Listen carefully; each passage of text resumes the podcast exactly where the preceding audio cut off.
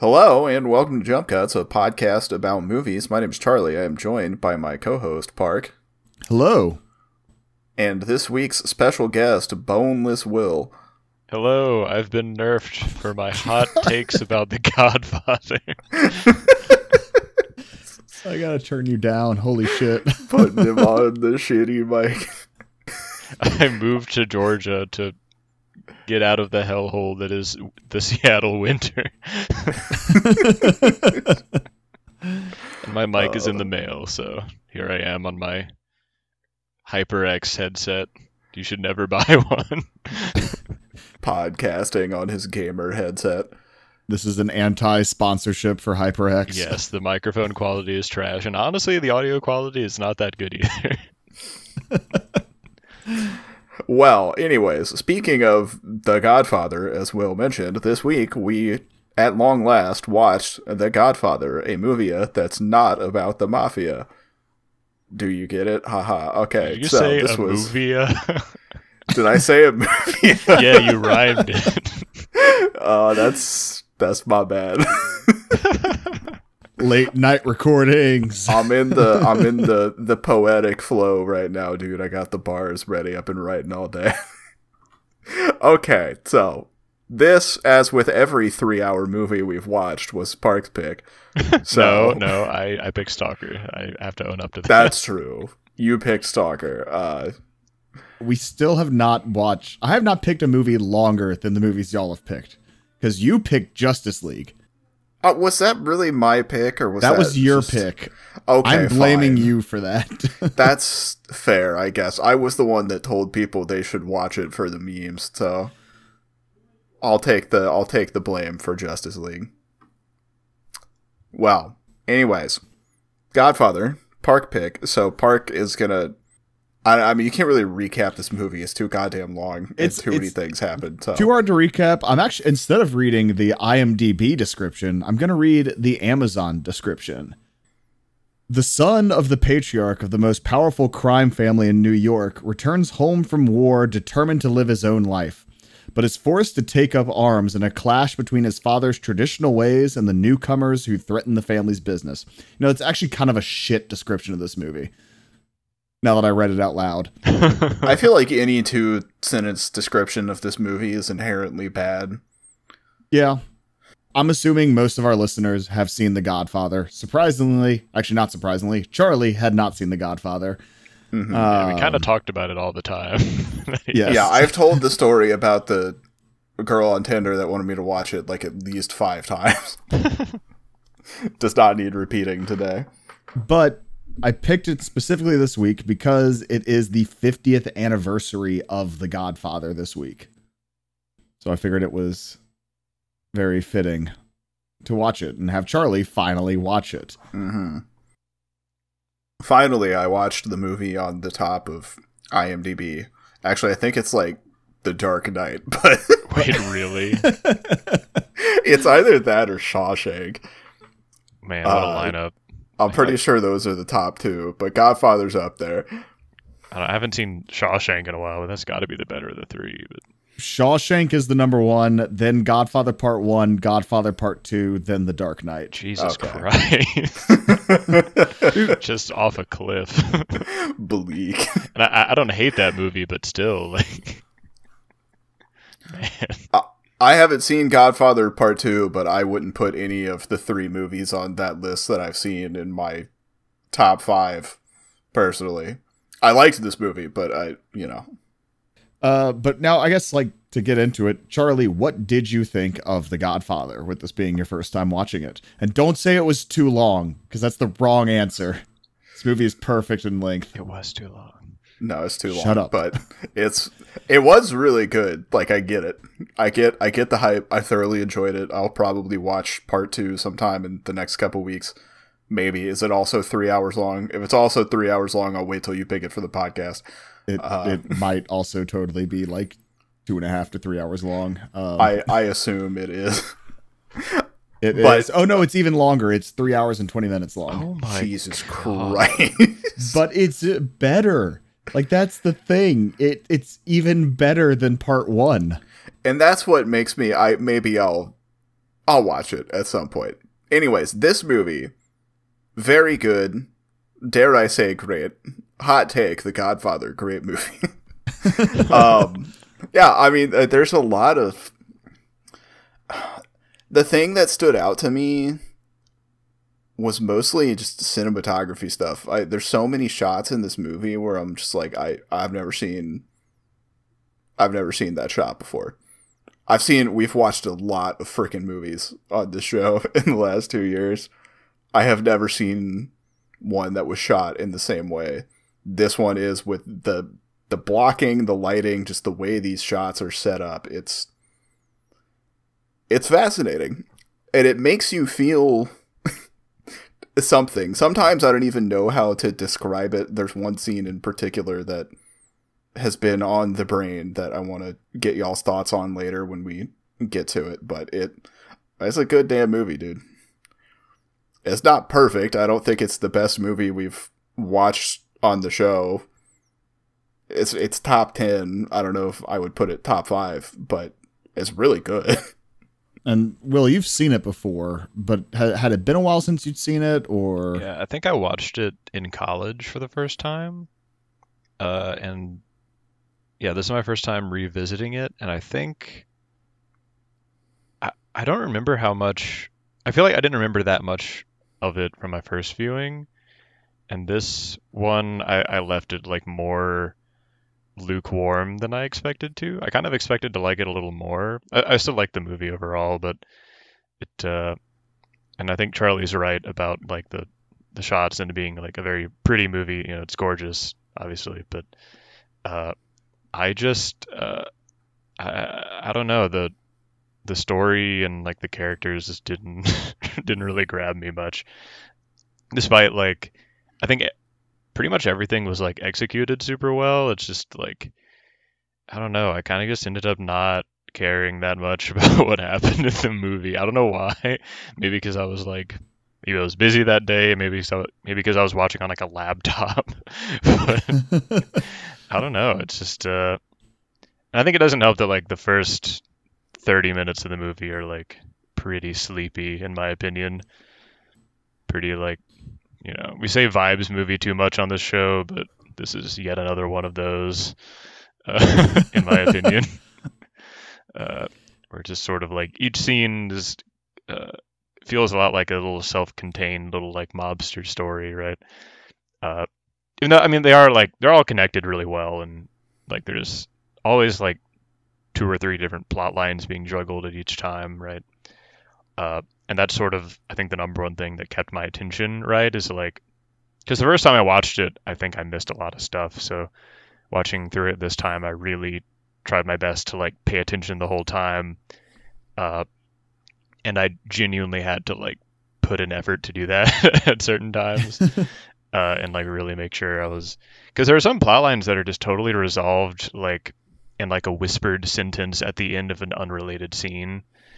Yeah. Uh, like the one that stands out to me the most is the the guy who gets like the horse head left in his bed, right? They like you find out that uh, that guy is persuaded by that gesture, and uh, their I forget if it's like cousin or like godson gets gets the part in the movie it, with just like a whisper and a guy holding some flowers, right? Uh, mm-hmm. at- right Yeah. right after another really pivotal scene. So it, it I think the movie uh, this that isn't really a criticism to me. I think it actually handles it juggles all the different plot lines really well. Um, but uh, it, it's interesting. Most movies, I feel like, trust the audience a little, a lot less than this movie does. It, this movie definitely trusts you to pay attention. I mean, it took me several times to really understand that uh, Sollozzo is not Tattaglia's son because the whole feud starts after Tattaglia's son is killed, who I always assumed was Sollozzo. But it's like briefly in passing, they just kind of say like, "Oh yeah, we killed Br- we, or we hit Bruno Tattaglia." And like a conversation as they're moving into the house. And that's Oh, them ah. saying, We killed his son. See, I missed that. I had no. Yeah.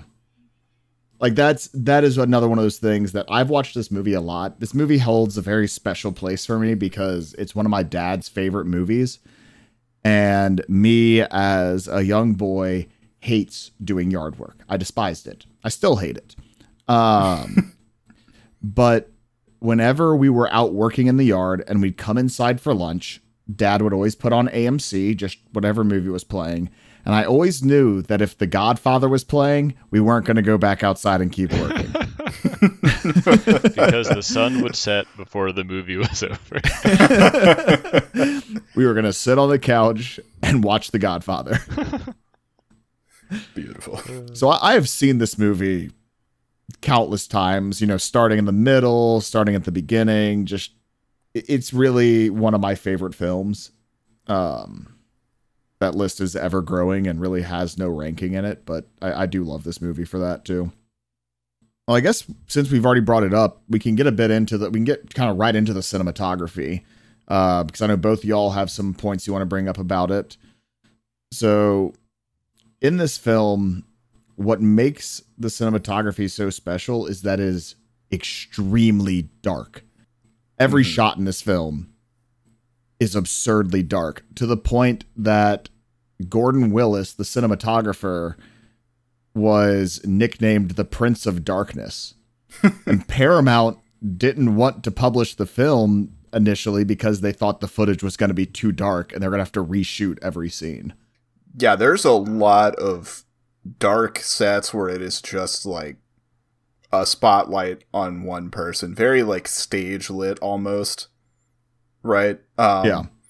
The one that jumps out in my head is the uh coroner, not the coroner, the morgue. Uh, after Sonny dies, when uh, Vito is walking in there, and he just he comes just like walking out of a black hole. Mm-hmm. It's kind of like the uh you remember in Parasite we were talking about this a few weeks ago the the stairs in the house it was like that but it was just the whole wall. Yeah. It's just a just it's like it's like a stage. You can't see it back there. You are just spotlit on the people at front and center of the scene, which is interesting because most movies, as you said, do not do that. Probably for good reason because it seems extremely hard to pull off, but it works in this one. It's a cool effect.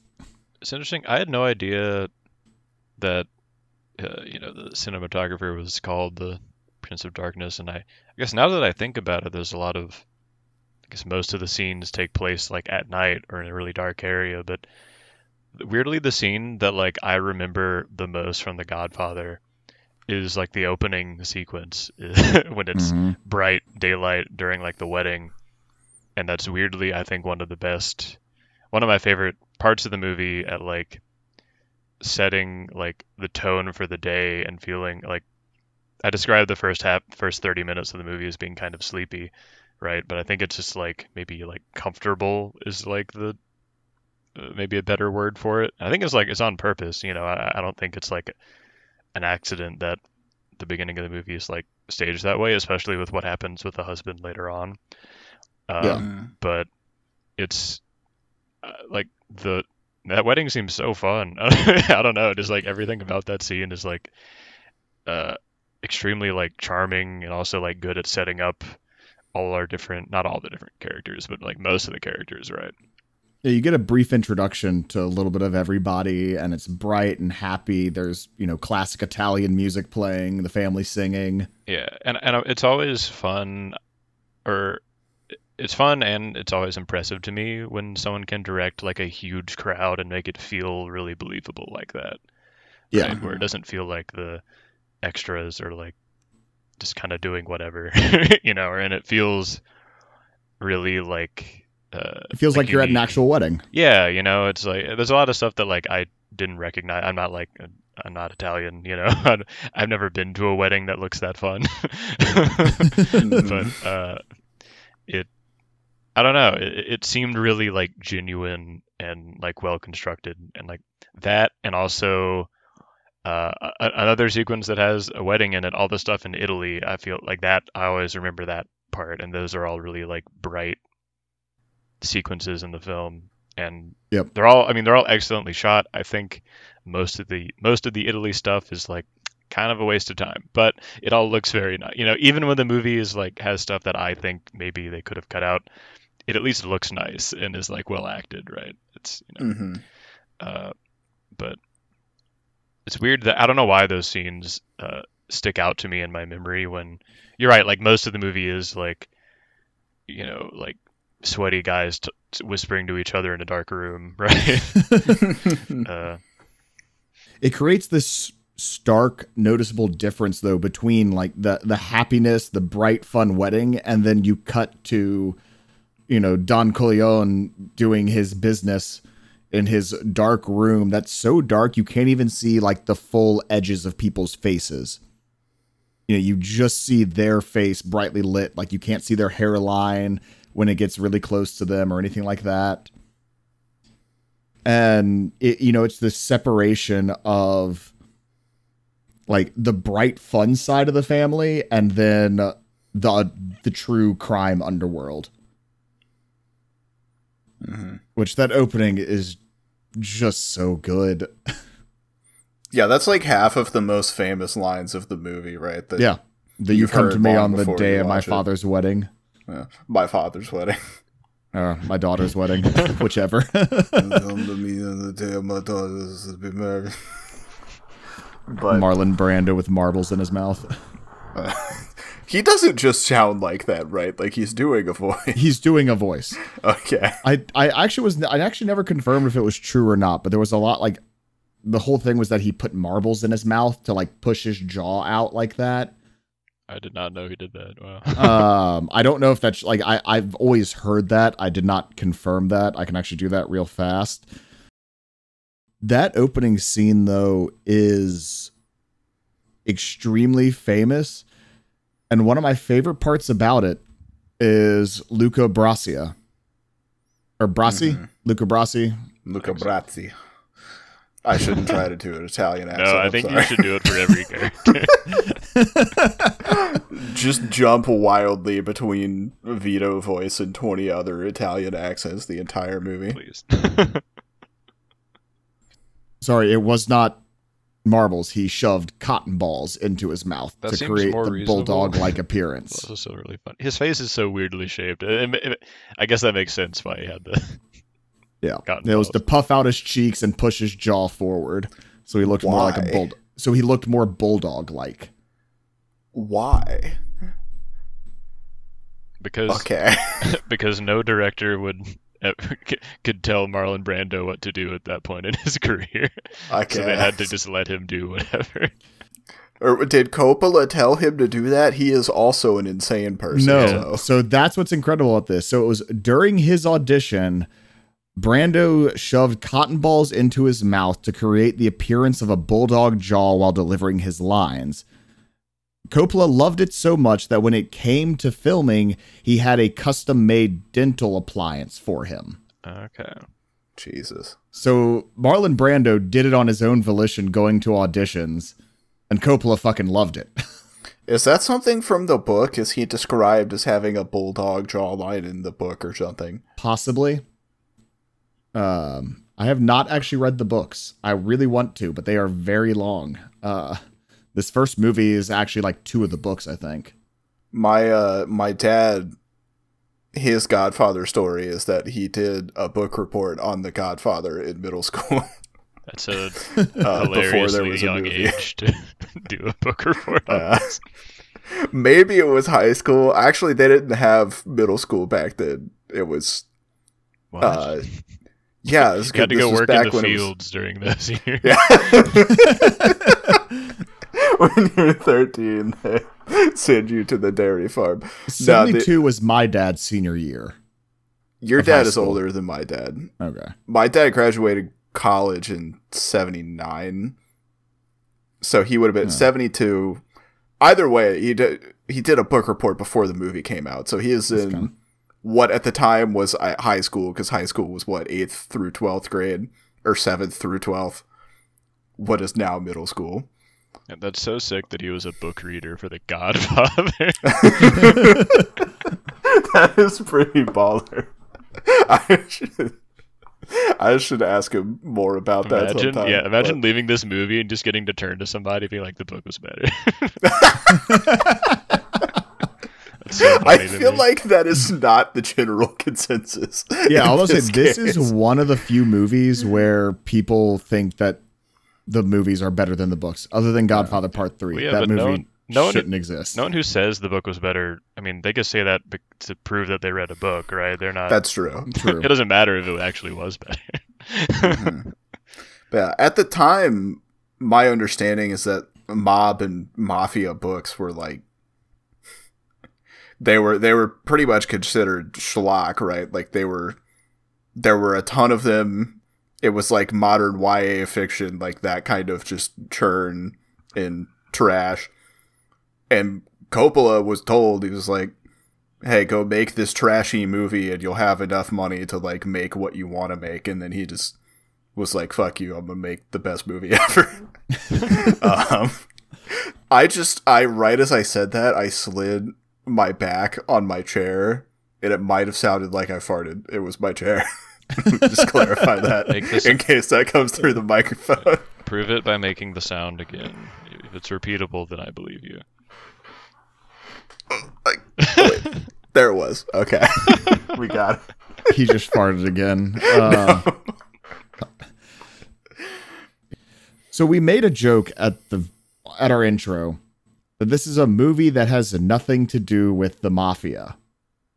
Um, and that is because in 1970, when Coppola started making this movie, the Italian American Civil Rights uh, League came and tried to protest the creating of the film, tried to monitor how heavily they, you know, what they could say, what they can't say. So certain rules were put in place, like they cannot use the word mafia. So in this entire film, mafia is never said. And the reason they wanted this is that the Italian American Civil Rights League was founded and run by the Colombo crime family, uh, which I believe is one of the like was one of the last largest crime families in New York. Amazing. Um, and so they had people on the set at all times. And as they were getting ready to film, or when they were kind of prepping to film the wedding scene, the man who was supposed to play Luca Brasi died of a stroke. But Coppola had become friends with one of the mafioso's bodyguards, uh, whose name was Lenny Montana. And What a name. he loved Lenny Montana so much that he gave him the role of Luca Brasi. So Luca Brasi, Luca Brasia, I'm I don't know how to pronounce the last name. The role of Luca was actually played by a mobster enforcer, like a real Colombo family mob member. He, he looked the part, that's for sure. Oh, yeah. He, Well, he's also a boxer or a wrestler or something. Um, any combat sport, he's doing well. that guy was enormous.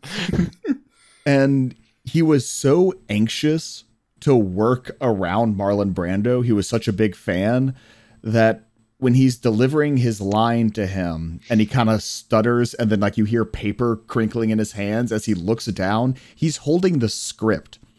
He couldn't remember his lines and Coppola loved the scene so much that he just left it in there. Is that why they incorporated him like practicing his lines before? Yes, and so then they added that later.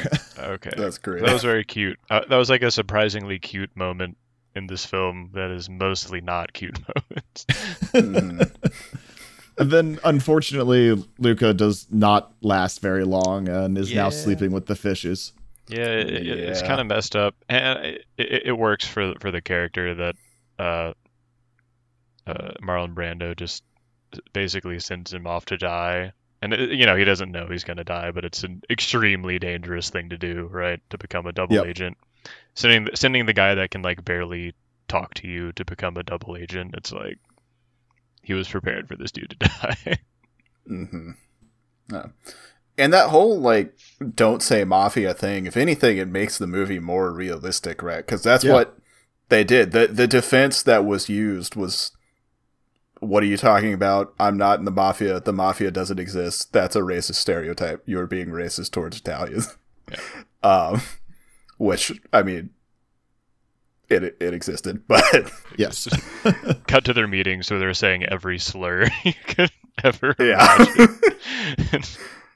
I mean, like, and really, The Godfather, like the books and also like the movies, do reference a lot of real incidents that the mob and mafia were involved in. like They Frank just completely Sinatra. changed the names and characters. Exactly. Frank Sinatra, as well as uh, the the movie producer Woltz, is not a reference to Walt Disney. Um, it's a reference to the president of Columbia Pictures. I think that's what it was. Um, but for Frank Sinatra to get into the war movie he was in. Oh yeah, I I've heard about this. I don't remember the exact story, but it was that one of the World War II movies that like all the Rat Pack dudes were in, right?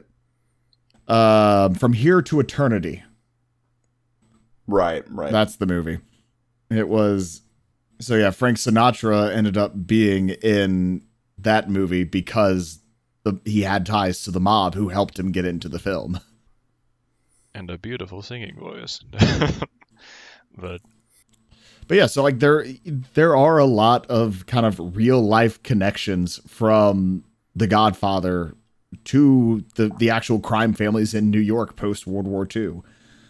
Uh which I always find interesting because in a lot of mobster movies, gang movies, it's always super over the top, which a lot of the stuff in this movie is.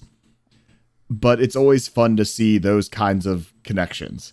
Like I don't know if the family that Sinatra was involved with cut the head off of a man's six hundred thousand dollar horse and put it in his bed while he was asleep. But also that's the kind of thing that could happen and nobody in the world would ever know. right, yeah, it's Because what are you gonna do? Are you gonna rat that the mob killed your horse? yeah, it's uh, it's believable enough. You know, like organized crime has done worse. It's you know, if if you're, Yeah. it is funny thinking about if he was to make Godfather one, but like modern, you'd have to have one of the members of the family get killed by like a QAnon guy.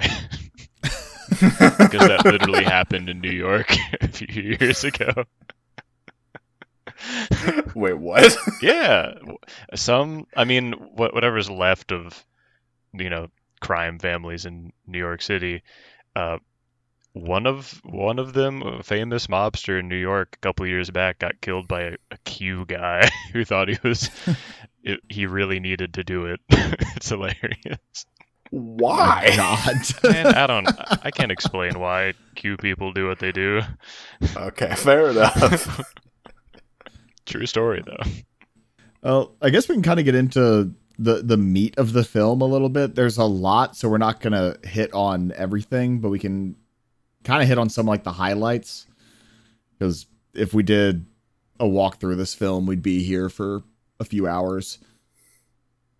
So, what were some of the standout scenes to y'all outside of like the cinematography, like just storyline points, things like that?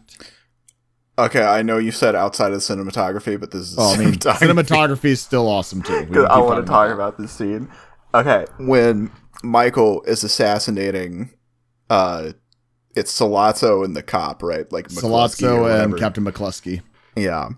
Um, the bathroom.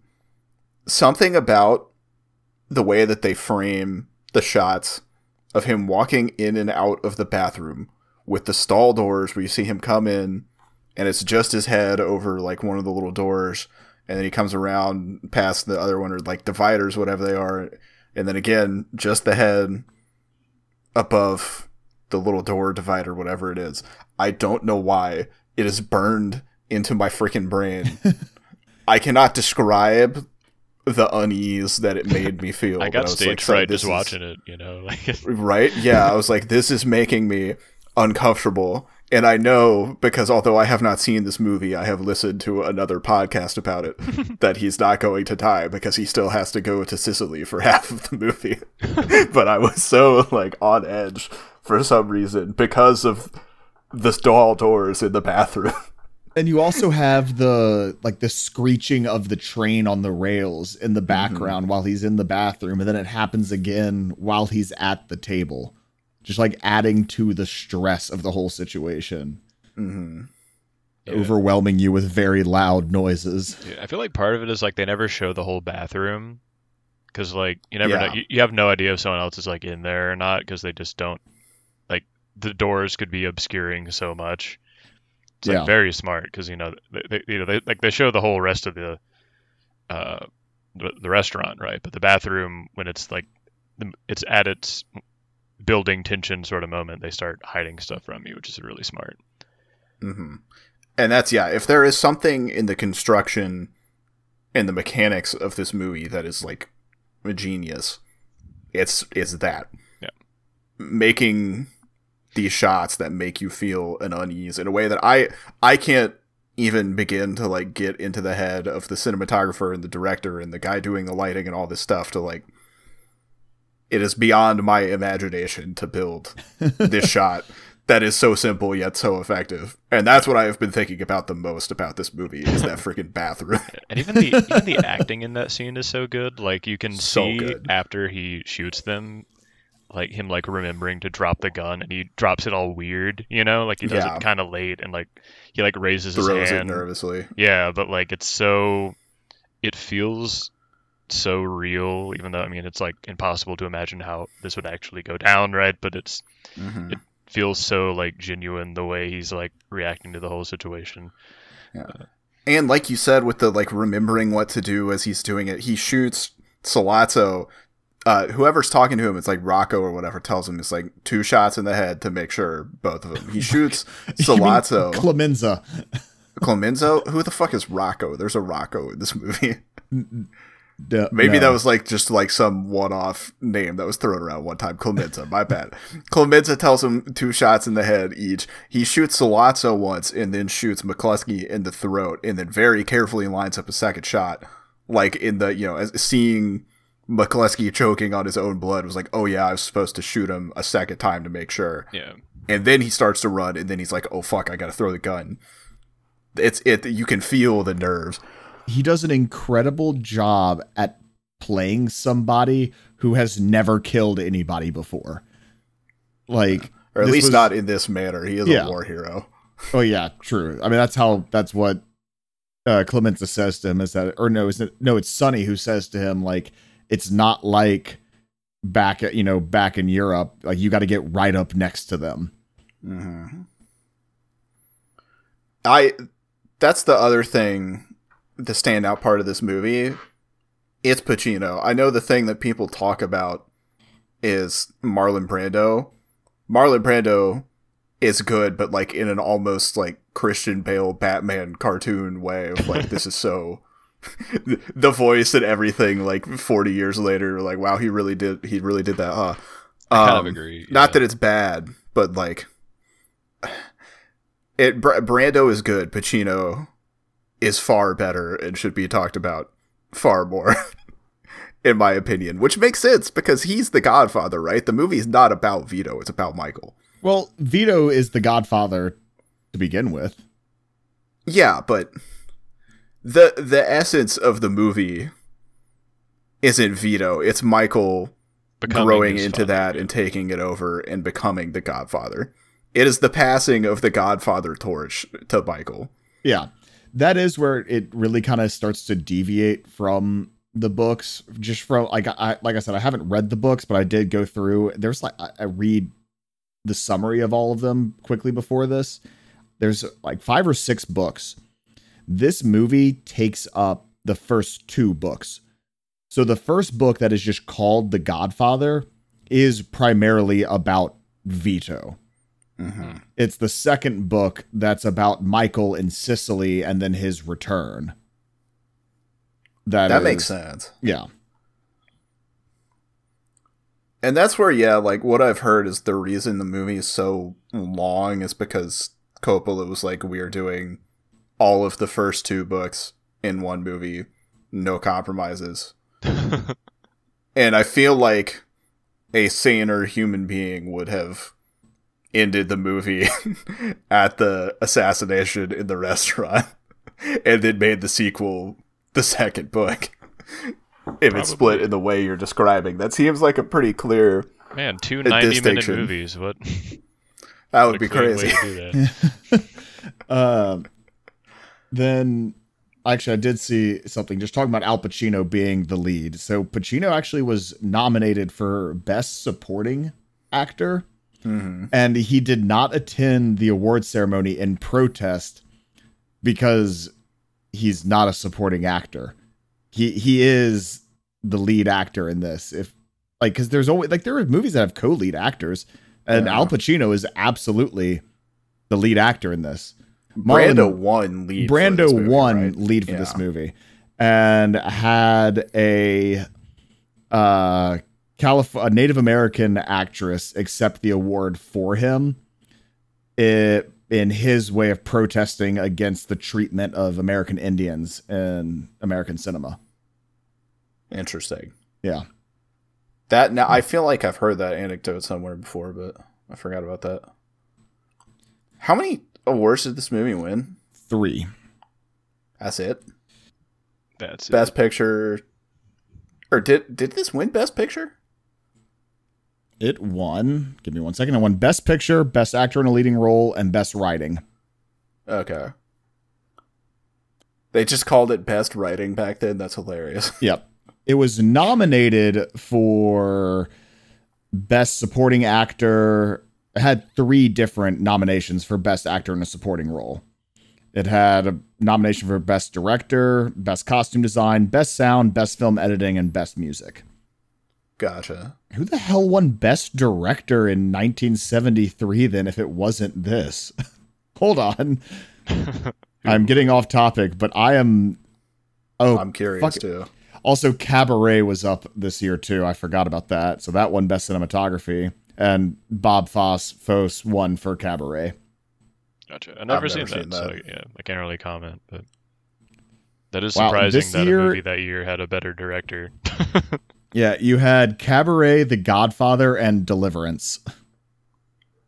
Deliverance is that old? Yeah, I don't know why. I thought that movie came out in like the 80s. seventy-two. Did it win anything for uh, what is it like? Uh, did they have like costume design or like? Uh, It was nominated for costume design. I, I was about to say that's thinking about this movie. That's honestly one of my favorite parts. I think they do like an incredible job with like dressing all the characters, which I Mhm. think stuff that just has like regular people almost never wins costume design. Like you have to be a period piece or you know something more fantastical, you know, to win something like that, which is kind of a shame because I think this movie does like it's like one of its biggest strengths of like letting you know what's happening to the characters, uh, especially Al Pacino, uh, seeing how like the way he dresses changes because he goes from just like literally in his like fatigues, right? Yep. To by the end of the movie, his hair is slicked back. He's in all black. He just is, looks like a demon walking around, you know. um, and God, they just do such a good like. Even uh, what's his older brother? Older brother's name, uh, Sonny. How he's like he always flies off the handle, so he's always like he never has like his coat on, and he's always kind of like more like unbuttoned than everyone else, right? And then like Tom Hagen is always uh like dressed to the nines and like really, you know, he's pretty much always like dressed up, right? Yep. Uh and then like they, you know, the Al Pacino's outfits just get darker and darker as the like film goes on. Uh it's it, it, it, it lets you know so much about the characters just by looking at them. And his um uh American girlfriend is always in like really bright. She almost looks out of place in every scene, just like Mhm. with like what she's wearing, which works so well with like how she is like just clueless about what's going on, or like maybe doesn't want to know on purpose uh, about like anything about like the family, right? Uh, and especially at the beginning Mhm. at the beginning of the movie, she's just like, "Oh, tell me what your dad does." Like, are you kidding me? My favorite scene with her is at the very beginning of the movie when you know when they're talking about uh Freddie is that the Frank Sinatra No, Freddie I think his is his other brother, uh the Johnny, I think. Johnny. when they're talking about Johnny, and she's like, "Well, like, how does your family know Johnny?" And he's like, "Oh, my my dad did a favor for him, and now he's his godfather." And she asks what he did, and he says, "Like, well, he was in a band and couldn't get out of the contract with them, so my dad gave him an offer that he couldn't refuse."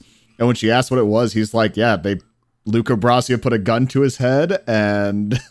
They said either your signature is going to be on the contract or your brains are going to be on it. And he signed the contract. Yeah. And she's just like stone cold looking at him. He's like, yeah, it's a true story. Yep. And then she kept dating him, an insane Yes. thing to do.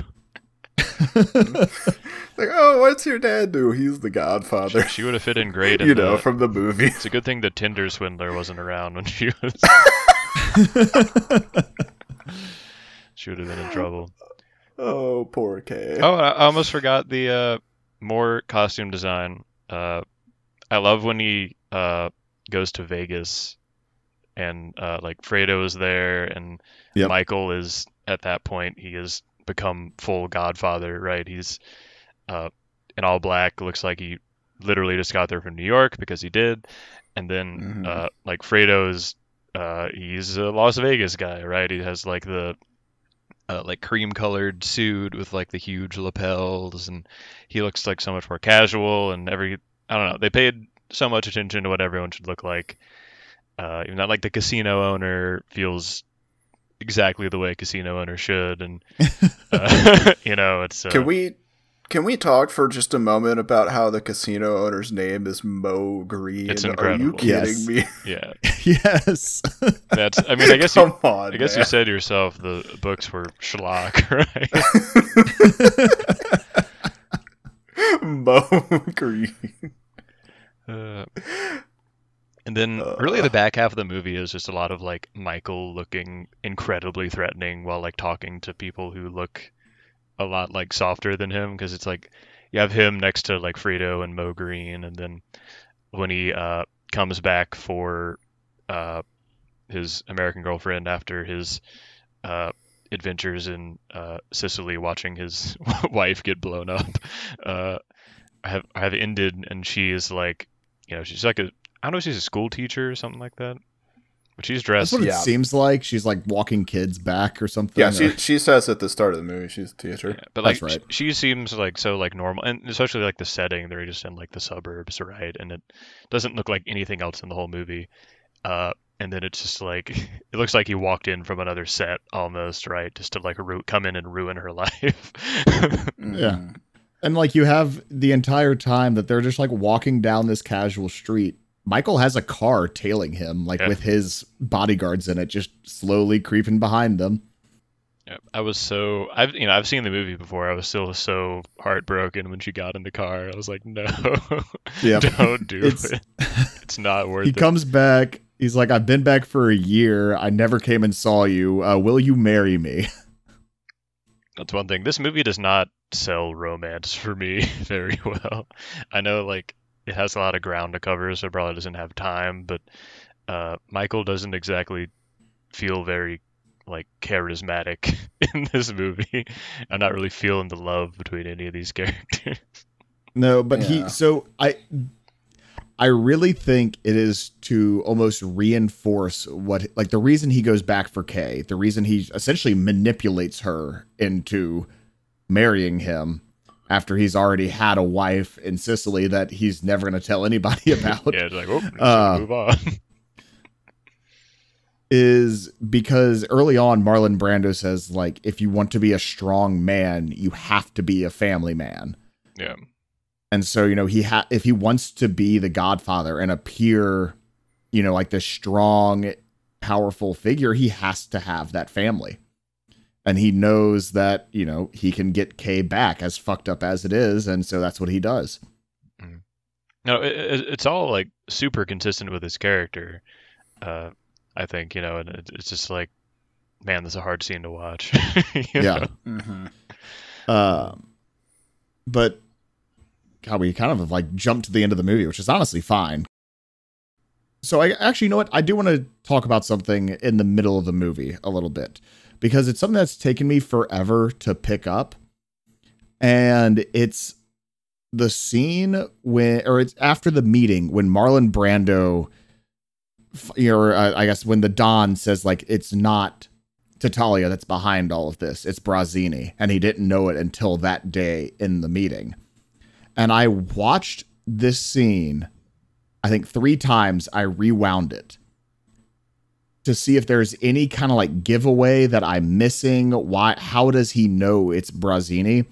And if you watch it, the entire time, Tattaglia and Barzini are constantly locking eyes with each other across the table.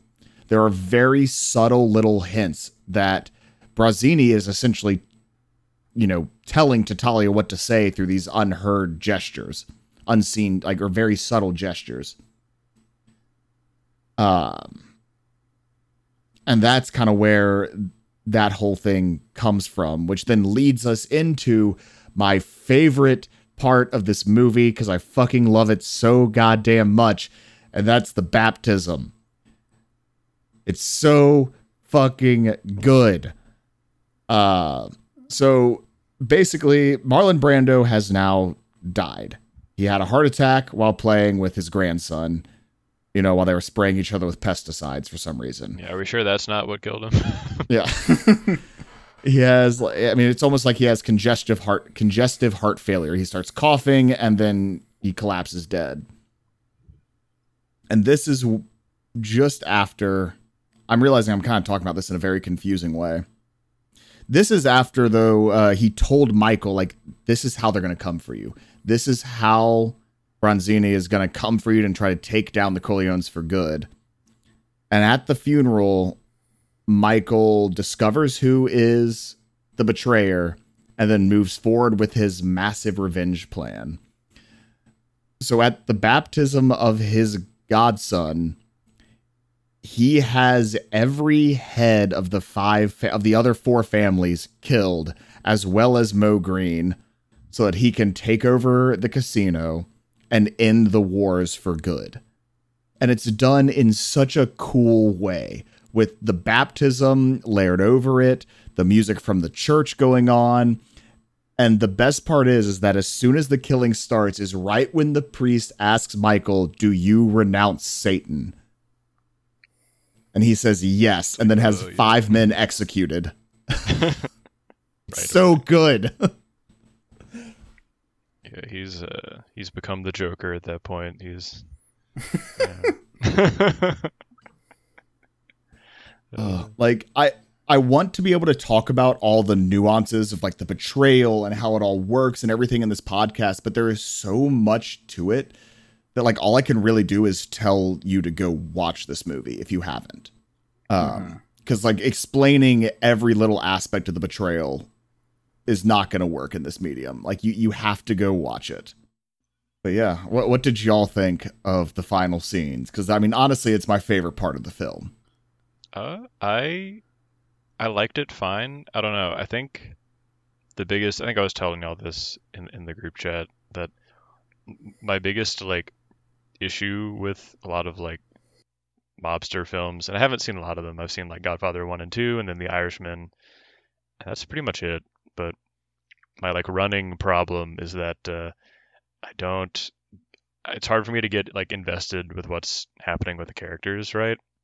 Because I mean, obviously none of them are going to be likable, right? Which is fine. Most, you know, pl- I like I like plenty of movies with unlikable characters, but I think it's just like the it's like, oh, is this guy gonna like succeed and like kill all these guys? I'm just like, I don't know. I just struggle with getting super invested in that. So it's like, uh, you know, I, I still like the scene uh, in the movie. You know, it's a cool way to deliver him, to like show him uh, killing all the other members of the families and all that. But uh, I wasn't like standing up and hooting and hollering or anything. You know, uh, it was just kind of like, just like, okay, that was cool. You know. I mean, at the end of the day, like it's honestly, it's. I don't necessarily say it like I didn't hoot and holler for it. I just love the scene, but yeah. it's also kind of a horrifying scene because it's showing how far Michael has gone now. Mm-hmm. he went from being I don't want to be in the family business to I am going to eliminate every head of the other families. And I, I don't I don't think they're yeah I don't think they're going for like hype in it. Yeah. You know. Uh, I just get hyped because it's a fucking cool scene. yeah, it's definitely it's like well constructed, and I think like it's it's like the perfect, I guess like climax of the movie, right? But Yeah. uh, it, yeah, I, I mean it, it's good. It, it, it's sort of I don't know how I feel about this scene is how I feel about the whole movie, probably. You know, like Mm. uh, it's a good scene, well done. You know, I'm a fan of it. Yeah. For me, what was more interesting was less the the baptism massacre and more after that when he takes the uh, what's the brother-in-law character's name? Carlo. Carlo. Yeah, when he takes Carlo back to the house alone.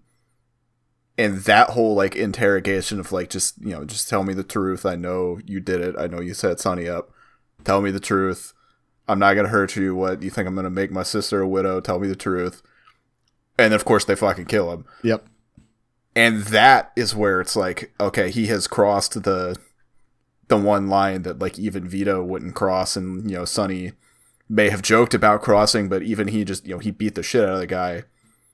He didn't kill him. Now, granted, this is for him having Sonny killed, Yeah, I but was about to say it didn't even. I, I, I agree that like that's like the message that the movie was probably trying to say, but I disagree that like this is some like huge line crossed by Michael because it's like yeah he killed his brother like this guy cannot Yeah. be trusted. You have to either kill him or send him to an island somewhere. like I don't know if it's a huge line, but it's a it's a line. yeah maybe it's just like a baby step from all the people that you know Vito has had killed, and maybe the distinction doesn't matter that much in the end. But the way that they talk about it, and the way that the sister talks about it when she comes and confronts him at the very end, when she's like, "You waited until Dad died so that you could do this," Yep. Yeah.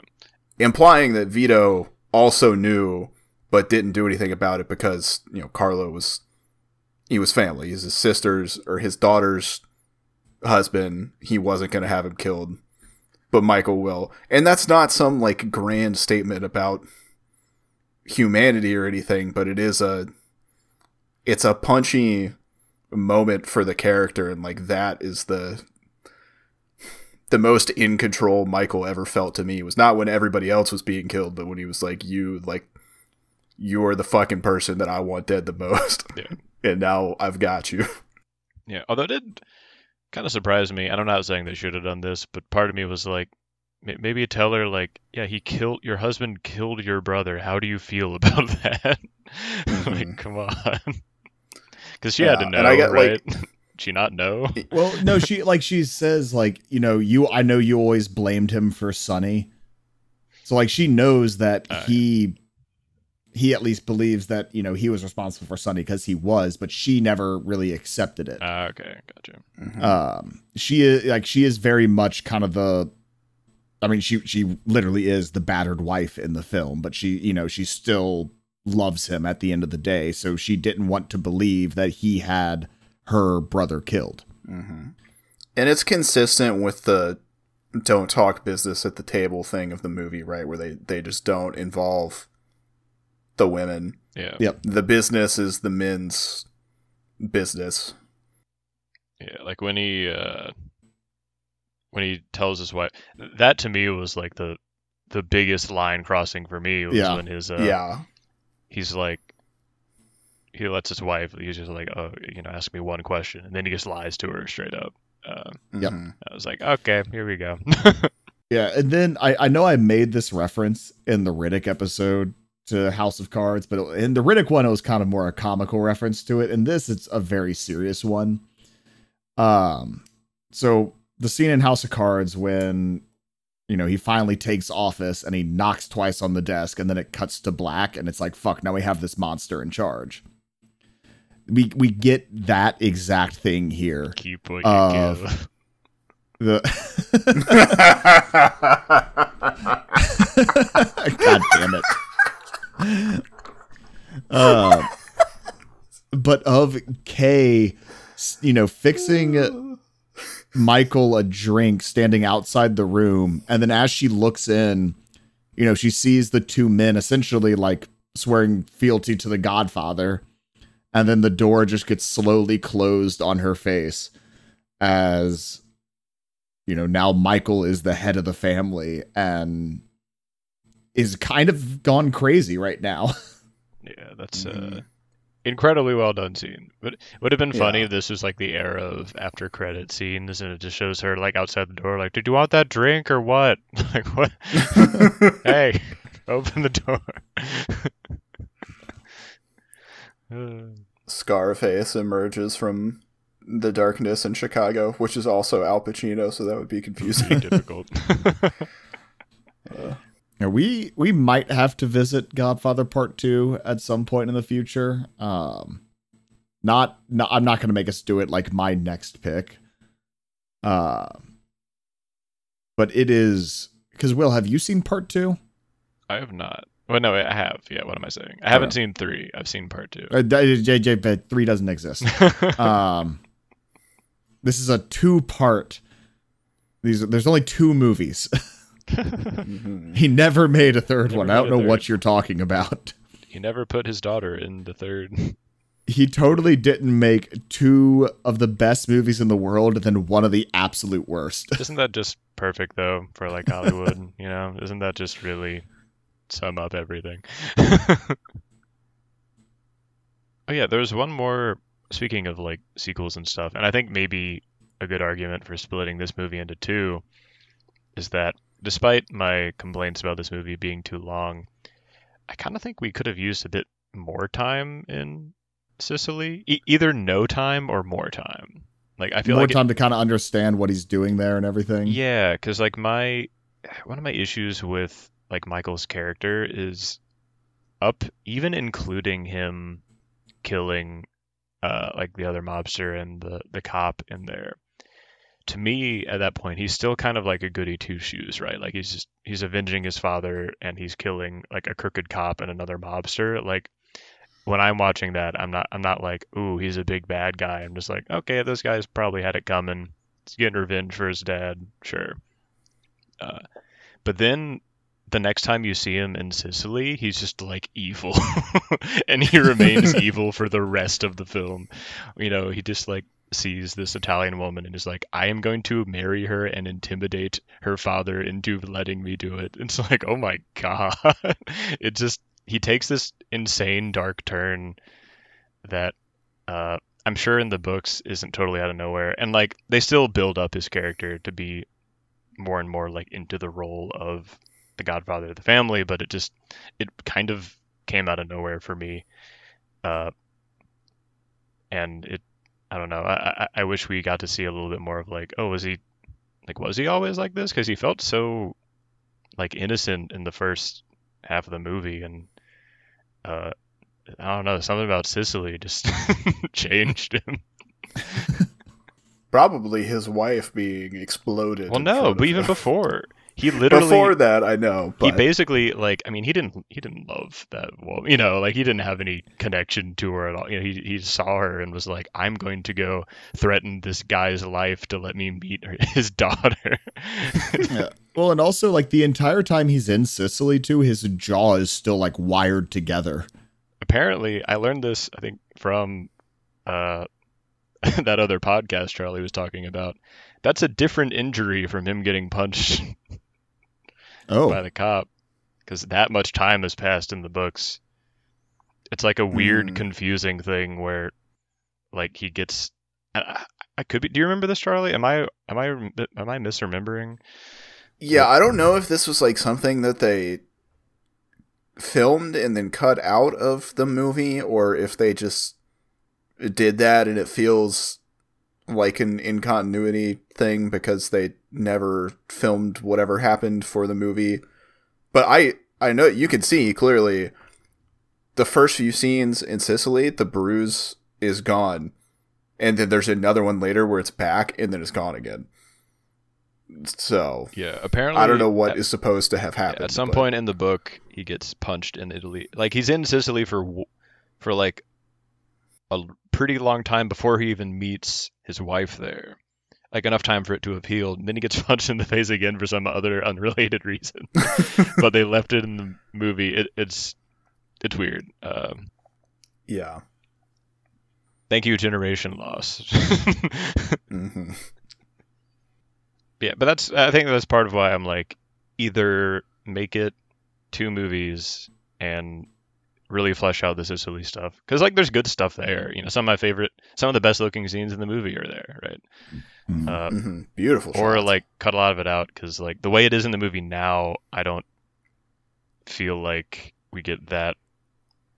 I don't know. Uh, A lot of it feels kind of superfluous to me, right? It's just like he's he's still in danger. We have a meet cute, and she gets blown up instantly, and I guess like you know it, makes him a little more ornery later, but he's already pretty ornery before she dies. I don't know. Yeah. It's it's a really minor criticism from like a really good movie, but uh, that would be my little note for, for that part. Well, I don't have much else for this. I've got like some fun little like things we can mention, but they're all kind of random, just fun facts about the movie. Uh, if y'all want, if y'all are wanting to hear any of those, or we can just kind of start wrapping it up because we're already at about an hour long on this episode.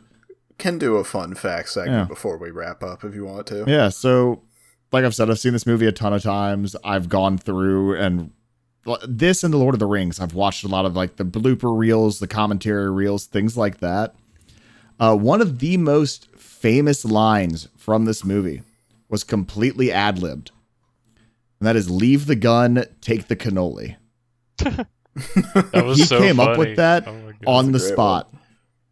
that was hilarious. That was like, and there, there's a lot of things like that in this movie. Um, when Marlon Brando slaps, uh, what's his name, who plays Johnny Fontane? Uh, I'm blanking. Uh, Al Martino. That was that was not scripted. He just straight up slapped him, oh my god. and so like his shock and like not knowing how to react to it was just his natural reaction of I just got slapped by Marlon Brando. with a bunch of cotton balls in his mouth. uh yeah like there's just there's a lot of like weird interesting things uh like i think the cat uh that's and that's only in the first scene of the movie the cat that marlon brando is snuggling um two Aw. things about it the reason the words don't necessarily line up is that the cat was purring so loud it was messing up the mics and they had to go back and like dub everything back over also, that cat was a stray that Coppola just found on the Paramount Picture set and mm. just kind of gave it to Marlon Brando and was like, "Here you go." It was not in the script, nothing like that. He just found this stray cat and it was snuggling in Marlon Brando's lap the entire scene. I want to do Hearts of Darkness on the podcast Sometimes we could talk about Coppola being an insane person. That's such a that's a great documentary. It's so good. As long as it's like, or as long as we're not going to watch, uh, like apocalypse. we don't have to watch but- Apocalypse Now. We can just just watch Hearts of Darkness. Dude, like I've tried to go back and revisit books from school that I. Oh had no, no, this is about the making of Apocalypse Now, not Oh, I know, I know it's not about the Heart of Darkness, but I find Apocalypse Now very boring still. really. really? I That- that's love funny because movie. I I like Apocalypse Now more than The Godfather. I like Apocalypse Now, but it's not a movie that I'm going to go out of my way to watch because I find it incredibly boring. That's very fascinating. I, uh, that's, I mean, I, I totally get it because it is. I was thinking to myself as we were recording this, was like, why do I find The Godfather more boring than Apocalypse Now? They're very similar in pacing.